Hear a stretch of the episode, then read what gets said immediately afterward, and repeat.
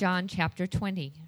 On the evening of that day, the first day of the week, the doors being locked where the disciples were for fear of the Jews, Jesus came and stood among them and said to them, Peace be with you. And when he had said this, he showed them his hands and his side. Then the disciples were glad when they saw the Lord. Jesus said to them again, Peace be with you. As the Father has sent me, even so I am sending you. And when he had said this, he breathed on them and said to them, Receive the Holy Spirit. If you forgive the sins of any, they are forgiven them. If you withheld forgiveness from any, it is withheld. Now Thomas, one of the twelve, called the twin, was not with them when Jesus came. So the other disciples told him, We have seen the Lord. But he said to them, Unless I see his hands, the marks of the nails, and place my finger into the marks of the nails, and place my hand into his side, I will never believe. Eight days later, his disciples were inside again, and Thomas was with them. Although the doors were locked, Jesus came and stood among them and said, Peace be with you. Then he said to Thomas, Put your finger here and see my hands, and put your hand and place it on my side. Do not disbelieve, but believe. Thomas answered him, My Lord and my God. Jesus said to him, have you believed because you have seen me? Blessed are those who have not seen and yet have believed. Now Jesus did many other signs in the presence of the disciples, which are not written in this book, but these are written so that you may believe that Jesus is the Christ, the Son of God, and that by believing you may have life in his name. This is the word of the Lord. How many of you were here on Easter Sunday morning? Did you come to one of our church services on Easter Sunday morning? See you. Okay, good. Well, you may recall that on Easter Sunday morning, I actually spoke from the first portion of this text when Jesus appeared to the disciples in the upper room. So this morning, I'm going to mostly skip that section and invite you, if you want to hear that message about that text on the early part of this story, to listen to it on the website. We actually record our messages here at Ecclesia, and we don't always, but we try to post them on our website or available on iTunes. And if you want to hear that message about uh, Jesus and how he came into that closed up room when these people who had experienced resurrection were living locked up because they hadn't realized what Jesus had brought for them them, feel free to listen to that. Um, but that story parallels real closely the story which follows it. We have two resurrection appearances one which occurred on the night of Jesus' resurrection. That was the first part that Cheryl read for you. And then the second part, um, which is the, sto- the appearance with Thomas. So the point of this is really to get us to the appearance of Thomas. So we're going to talk about that mostly today. Uh, one of the things I do each week is I try to listen to some of these messages as I speak them and wonder if I'm doing a good job or not. It's always kind of weird to hear yourself talk, you know. And uh, and so this week, of course, I was remembering when Mary came in last week's message earlier this week. When Mary came and found that empty tomb, Mary Magdalene, who was the very first person to see Jesus, and we talked about that. Mary was an example in her in her weeping and her worshiping and her witnessing. And I talked, if some of you were here last week, about the fact that Jesus meets us where we weep. And I was think I talked last week about the difficult times that we often go through, not knowing that this coming Wednesday, that coming Wednesday, I would receive the same kind of phone call I had said that you guys sometimes receive. Guess what? Your dad is not doing well. He just had a stroke. And at that moment, everything changed. Whatever I had to do, you know how some of you can remember moments like that. Everything changed. Whatever was important was less important. My brother and I, he lives in Phoenix area, and we and our wives, we quickly that afternoon went down there to see because they had said that my dad had the stroke and he had been had kind of lost the ability to communicate. They didn't know what had happened, and it was frightening. It was really surprising to me to hear this. I mean, my dad had had some carotid artery surgery done a while ago to clear up blockages. When you have surgeries like this, you assume, okay, then everything will be fine, right?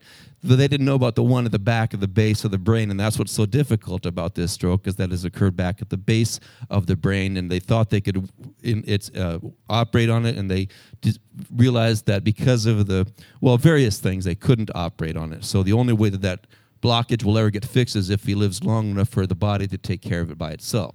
You see. So that was very difficult. It's strange to me to hear that because my dad's always so active and athletic. In fact, just a month ago in June, he's 76 years old. In June, uh, he was so proud. He went, one of the things my dad has been doing in the last 12 or 15 years is he has been essentially the primary dad to his wife's grandson. They've had custody. So he's been raising a family, a boy who's 18 years old now, just graduated. They had a senior trip, and uh, and they went up to Zion National Park. Have any of you ever been to Zion National Park? They went up to Zion. Only one of you? That's a beautiful. Okay, yeah, I know. Don't make me raise my hand. I just want to sit and pretend. Don't. Uh, it's beautiful. We were there years ago. And are you, are any of you familiar with the, the trail called Angels Landing Trail? Yeah. I, I, in fact, I think I was talking to Amanda about that. Yeah. Well, my dad was so proud, and Tom, his grandson, uh, step grandson, was so proud because he went with the dads on this senior trip after they graduated up to Zion with the other boys in his school. And the dads went up there, and a lot of the, and of course, my dad wasn't really the dad; he was the grand granddad, 76 years old, he climbed that whole trail all by himself, all the way up and all the way down. I have never done it, but I hear it's pretty frightening and scary kind of thing. That was just a month ago. And so this is just a month ago. And, uh, you know, just before that, he had been singing the song, 76 Trombones Let the Big Parade, because he's 76 that's you know that's my dad um, silly little songs i get that sort of thing from him um, and then now you know so hard so hard to go and to see him just lying there. And, you know, he can see if someone opens his eyes, and uh, he's obviously hearing what's going on, and uh, we just don't know what the future will hold, you know. So, Jesus is with, has been with us as we've been weeping, and I just want to say to you that I believe that this gospel is true with all of my heart. And I believe it more when times are tough, not less it's more real when times are hardest. And uh, I'm so grateful and thankful for that. I believe in Jesus, the resurrected Jesus, and I give that to you as a witness because that is the point of this book we've been looking at since October. If you're new among us, we study the book of the Bible just straight through. We're in the Gospel of John. We're in the 20th chapter. We've started in October and we're almost done with this book. And we are actually today in the climactic section of the whole book. We're in the we're in the final not, there's an epilogue that will follow this. It's an important epilogue in the 21st chapter. But here is the, is the point towards which John has been moving since he first started this story. In the beginning was the Word, and the Word was with God and the Word was God. And the Word was made flesh and dwelt among us, and we beheld his glory, the glory as of the only begotten of the Father, full of grace and truth. He's told us this story because he wants us to believe in this Jesus Christ. Brian, if you will go back uh, uh, backwards, and I want them to see, no, backwards, not forwards, backwards. Um, all right. And this verse that was read for you is the theme verse of John. It is the climax of John. It is the text that we quote various times. John says, Now, Jesus did many other signs in the presence of his disciples, which are not written in this book. But these are written so that you may believe that Jesus is the Christ, the Son of God, and that by believing you may have life in his name. Now, hang out this verse for a second for me, Brian. This is the theme verse. He doesn't get to, to the very end. He says there are many other signs which I could have that he did. If you remember, have been with us, we've looked at seven signs as John's taken us through the sign of the turning the water into wine, the sign of the healing the nobleman's son, the si- various different signs, the sign of healing the man by the pool. All these signs are pointing to this fact that Jesus is the Christ, the Messiah, the Son of God, and he, that you would believe, and that by believing, you would have life in his name. The whole point of this book has been to get his readers to believe in Jesus. And so I want to say to you as we come near the end of this, do you believe in Jesus? Do you know what it means to believe in Jesus? Do you know how important it is to believe in Jesus? Do you know how to come to believe in Jesus? Are you able to say, I believe in Jesus? Because if you believe in Jesus, it says you will have life in his name. And that life does not just mean that someday, if you make it through this vale of tears, you'll get a a present at the end, you know, eternal life. No, John is not trying to say that. He's saying that when Jesus was raised from the dead, new life came into the world today. Like Michael J. Fox when he went from 1985 to 1955 in Back to the Future. Do you remember that?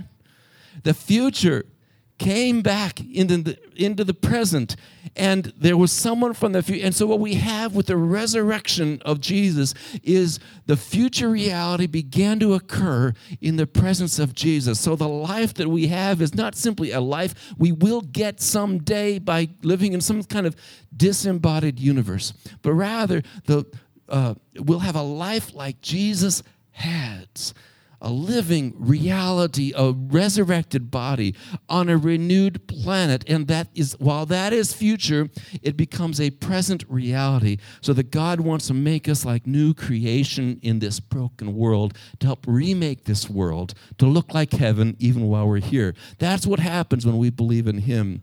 The things of death can pass away so that the things of life can emerge. This is, as I said, the climax of John's gospel. And he, you know, he says, I could have told you many things, but I told you these things because this was where I was going. So John has left out a lot of information, a lot of information. But he's put this in so we would believe, and he kept his favorite story for last. He kept his best story for last, and that's the story which Cheryl read for you. It's the story of Thomas. Oh, poor Thomas, he gets such a bad reputation, and yet I think John sees Thomas as the hero the human hero of this story. He comes through and he says Thomas is an example of believing in Jesus. And so we want to see some things about belief. So you can go on to the first one. We want to see, first of all, the importance of belief in John. And by the way, this is a famous painting from, by Caravaggio in 1601 called The Incredulity of St. Thomas. I thought it was just quite a graphic image, and I wanted to use that as our backdrop today. I want to see, first of all, the importance of belief in John. Do you see how how much um, uh, how much this story revolves around belief? He's already appeared to the disciples, and then they say to him, verse twenty four. They say, "We have." Verse twenty five. We have seen the Lord. They say to Thomas, but he said, "Unless I see His hands." In his hands, the mark of the nails, place my finger in the mark of the nails, and place my hand into his side, I will never, what? Believe. Eight days later, his disciples were inside again, and Thomas was with them. Although the doors were locked, Jesus came in and stood among them and said, Peace be with you. Then he said to Thomas, Put your finger here and see my hands, and pour out your hand and place it in my put out your hand and place it in my side. Do not what? Disbelieve, but believe. Thomas answered him, My Lord and my God. Jesus said to him, Have you believed? See the word believed again? Have you believed because you have seen me? Blessed are those who have not seen and yet believe. Now, Jesus did many other signs in the presence of his disciples that are not written in this book, but these are written so that you may believe that Jesus is the Christ, the Son of God, and that by believing you may have life in his name. In, so you want to see that John wants you and me to believe in Jesus. What do we mean by believe in Jesus? Do we mean merely mental assent? Like, I believe he existed. In fact, I was having a conversation just this week with someone lots of spiritual conversations happen when you're hanging around hospitals. And uh, and they were found out who i was and they said well you know there were a lot of people who were crucified in the first century and there's a lot of guys named jesus. What's so special about jesus? You see this is a person who believes there is a person named jesus but doesn't really believe into jesus. What does it mean to believe in Jesus. It's so important in John that we believe. Basically, to believe is to, every one of you is believing in something right now. And you know what you're believing in? The chair that you're sitting in. You're not believing, do you believe in this chair that I'm holding? Yes. Do you believe it's strong? Yes. Do you believe it would hold you? Yes. Do you believe it exists? I think you probably do. When John is not saying any of those things when he's talking about belief, he's talking about the personal belief that you have in that chair that you're sitting in. I trust, I know it, I believe it would hold me up, but it's not holding me up. And now I believe in this chair. Have you made a decision to place your trust and rest in Jesus? Is Jesus like this chair for you?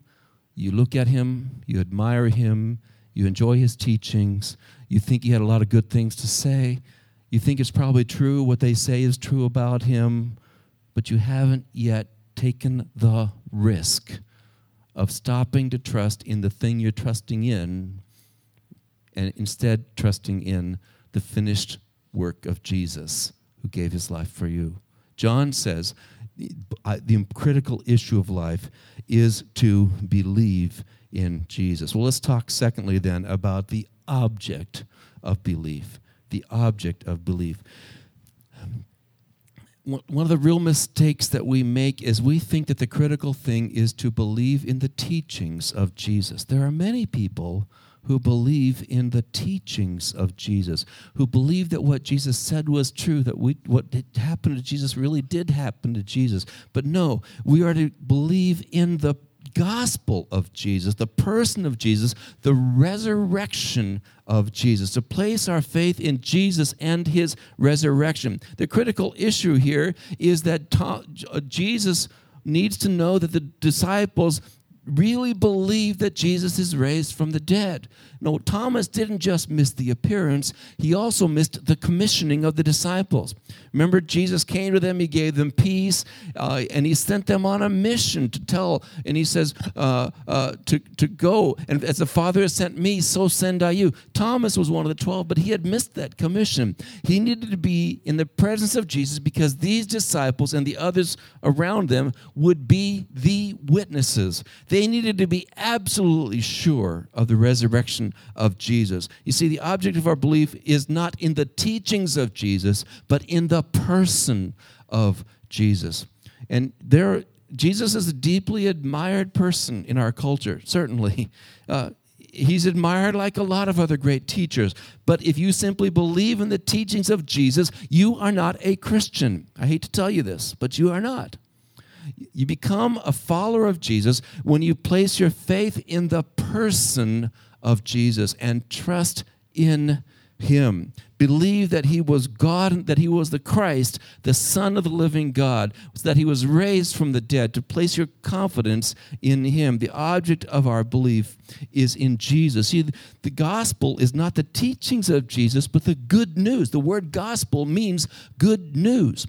It's a good story, a good spell. If, I, if I weave a spell, remember that old fashioned word? I tell you a story. That's where the word gospel comes. It's a good story. And it's a story about Jesus who died for us and raised for us. We need to believe that good news, okay? That's the object of our belief. Let's talk thirdly then about the essence of our belief the essence of our belief. What I love about this is Thomas comes in there, and when he sees Jesus, he um, he he bows before him and he says, "My Lord and my God." I think there's two things to see about this in terms of the essence of Paul's belief, or Thomas's belief. First of all, it was objective. It was about certain truths. He believed certain things to be true. You are my Lord. You are God. He saw him as the Lord and the God. He believed the truth of the resurrection. He said, I will not believe unless I put my hands in his side and feel the nails in his hand. And when he saw that, we don't even know if he actually did that. When he actually saw Jesus, I'm not sure he really needed to touch him, even though that picture shows him as if he did. The Bible doesn't tell us. Jesus invited, here it is. You can look. This is what you wanted. Here I am. And Thomas bows and he says, My Lord and my God. So it's objective. There are truths about Jesus. I believe in the resurrection, but it's also, secondly, personal. My Lord, my God. Not the Lord, the God. I believe that you are the Lord, yes, but he didn't just say that. You are my Lord and my God. This is the most positive affirmation of faith in Jesus that is found in all of the Gospels. Thomas, who's called often the doubting Thomas, we use the phrase doubting Thomas, he is the one who made the most ringing declaration of personal faith in the authority of, of Jesus. He was the Lord, he was God, and he was his Lord, and he was his God. He bowed before him. He laid down his life to him. You see, our, the essence of our belief is yes, we need to believe certain things about Jesus, but we also need to place our confidence directly in Jesus.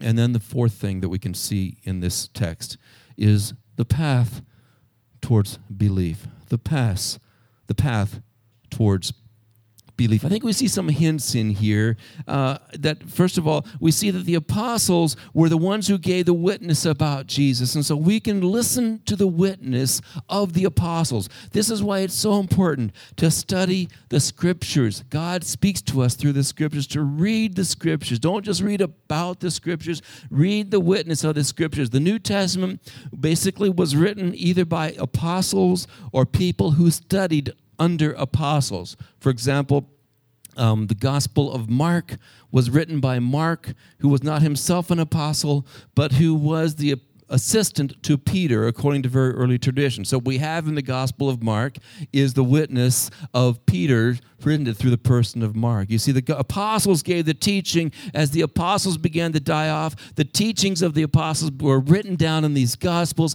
We study these Gospels, we listen to the witness, we look at that, and if you do that regularly, you will be drawn to the person of Jesus.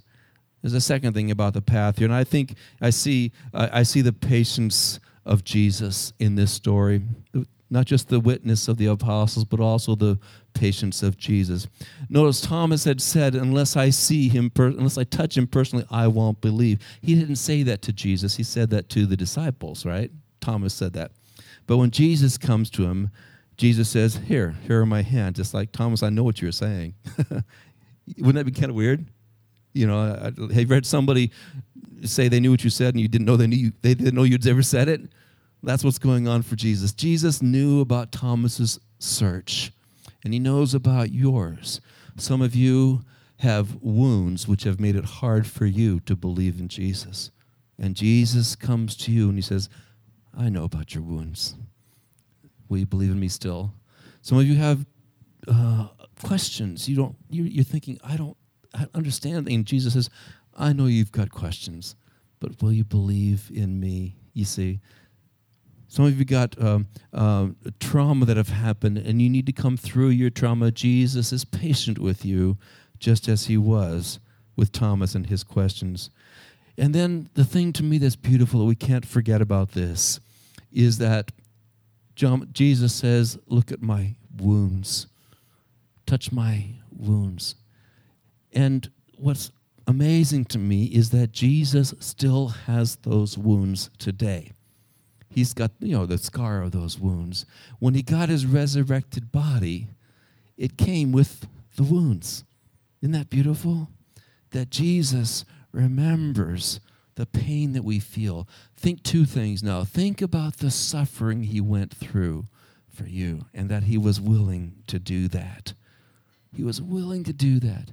And then think too about the suffering that you go through and realize that Jesus has walked that path of suffering as well. And so I think as we study the testimony of Scripture, as we listen to the, I skip the other one, as we listen to the witness of other people, as their experience with God, hanging out with people who've seen Jesus and, and who, with whom there's a relationship with Jesus, and as we see the patience of Jesus with us as we have questions where He accepts us where we are, and as we also see the wounds of Jesus And then finally, the living presence of Jesus that John, that Thomas saw.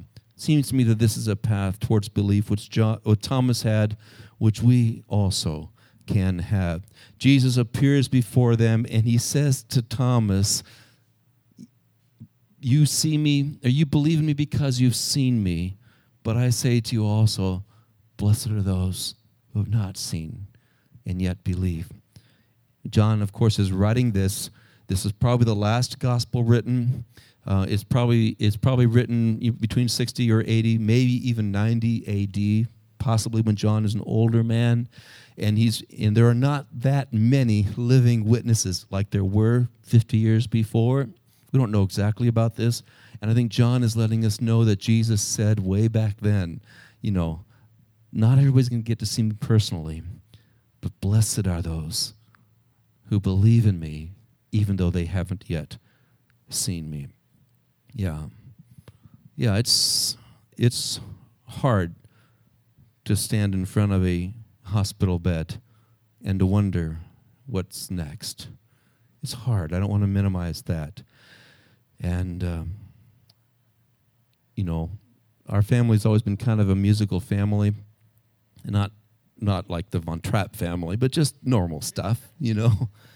And uh, and the, especially in the first day when everything was so raw and we just didn't know, it looked, it seemed to us as if we were simply on a death watch. Those that first day, that's what we, that's what it felt to us like. What we were on before we understood a little bit more.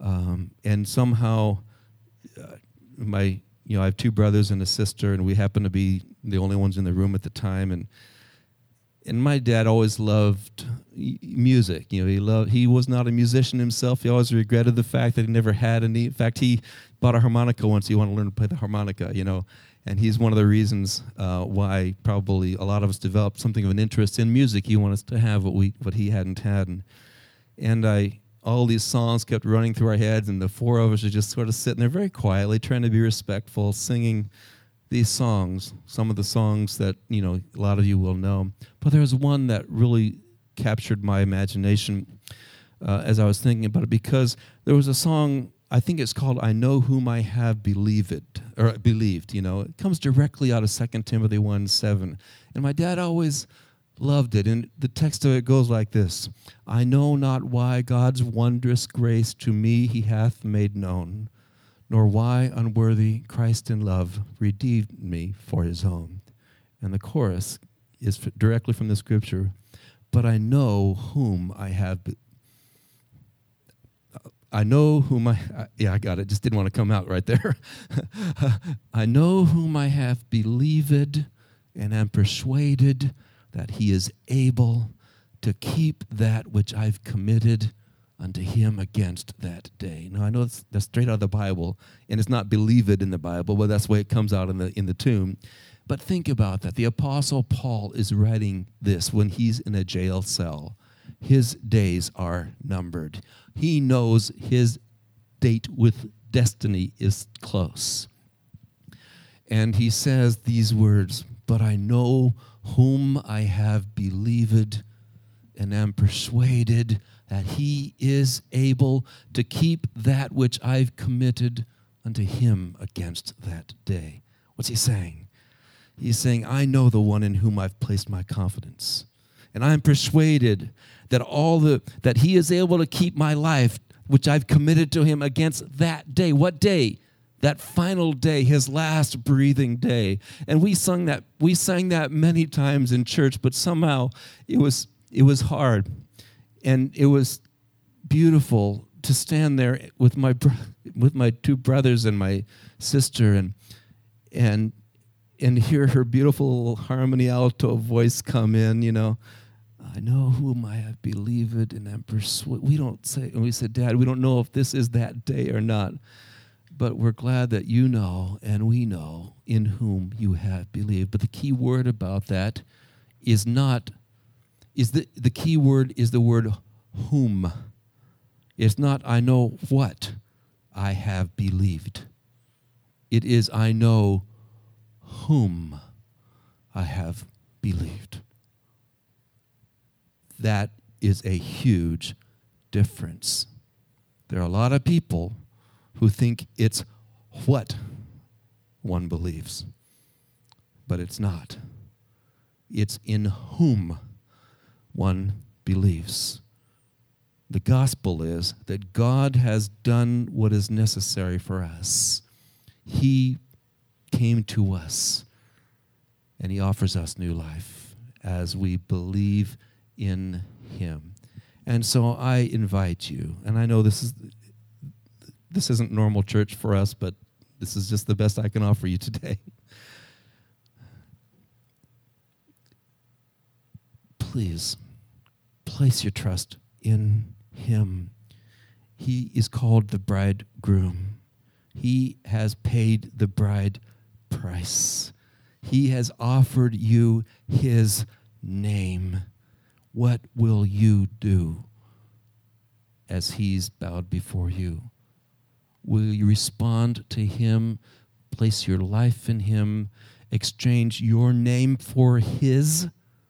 Will you be found in him? Please respond in faith to Jesus. My dad lost his t- speech real quick, and it might come back at some point, of course, who knows? But while it was still happening, and before we were over there, we were talking to Donna. He one of the last things that she remembers him saying while he was there in the at first, you know, he asked her, "Is sorry, is this permanent?" he, he you know he can't he can't really move and you know he's very conscious and he can't say any of this now but this is as a pyramid is this permanent you know?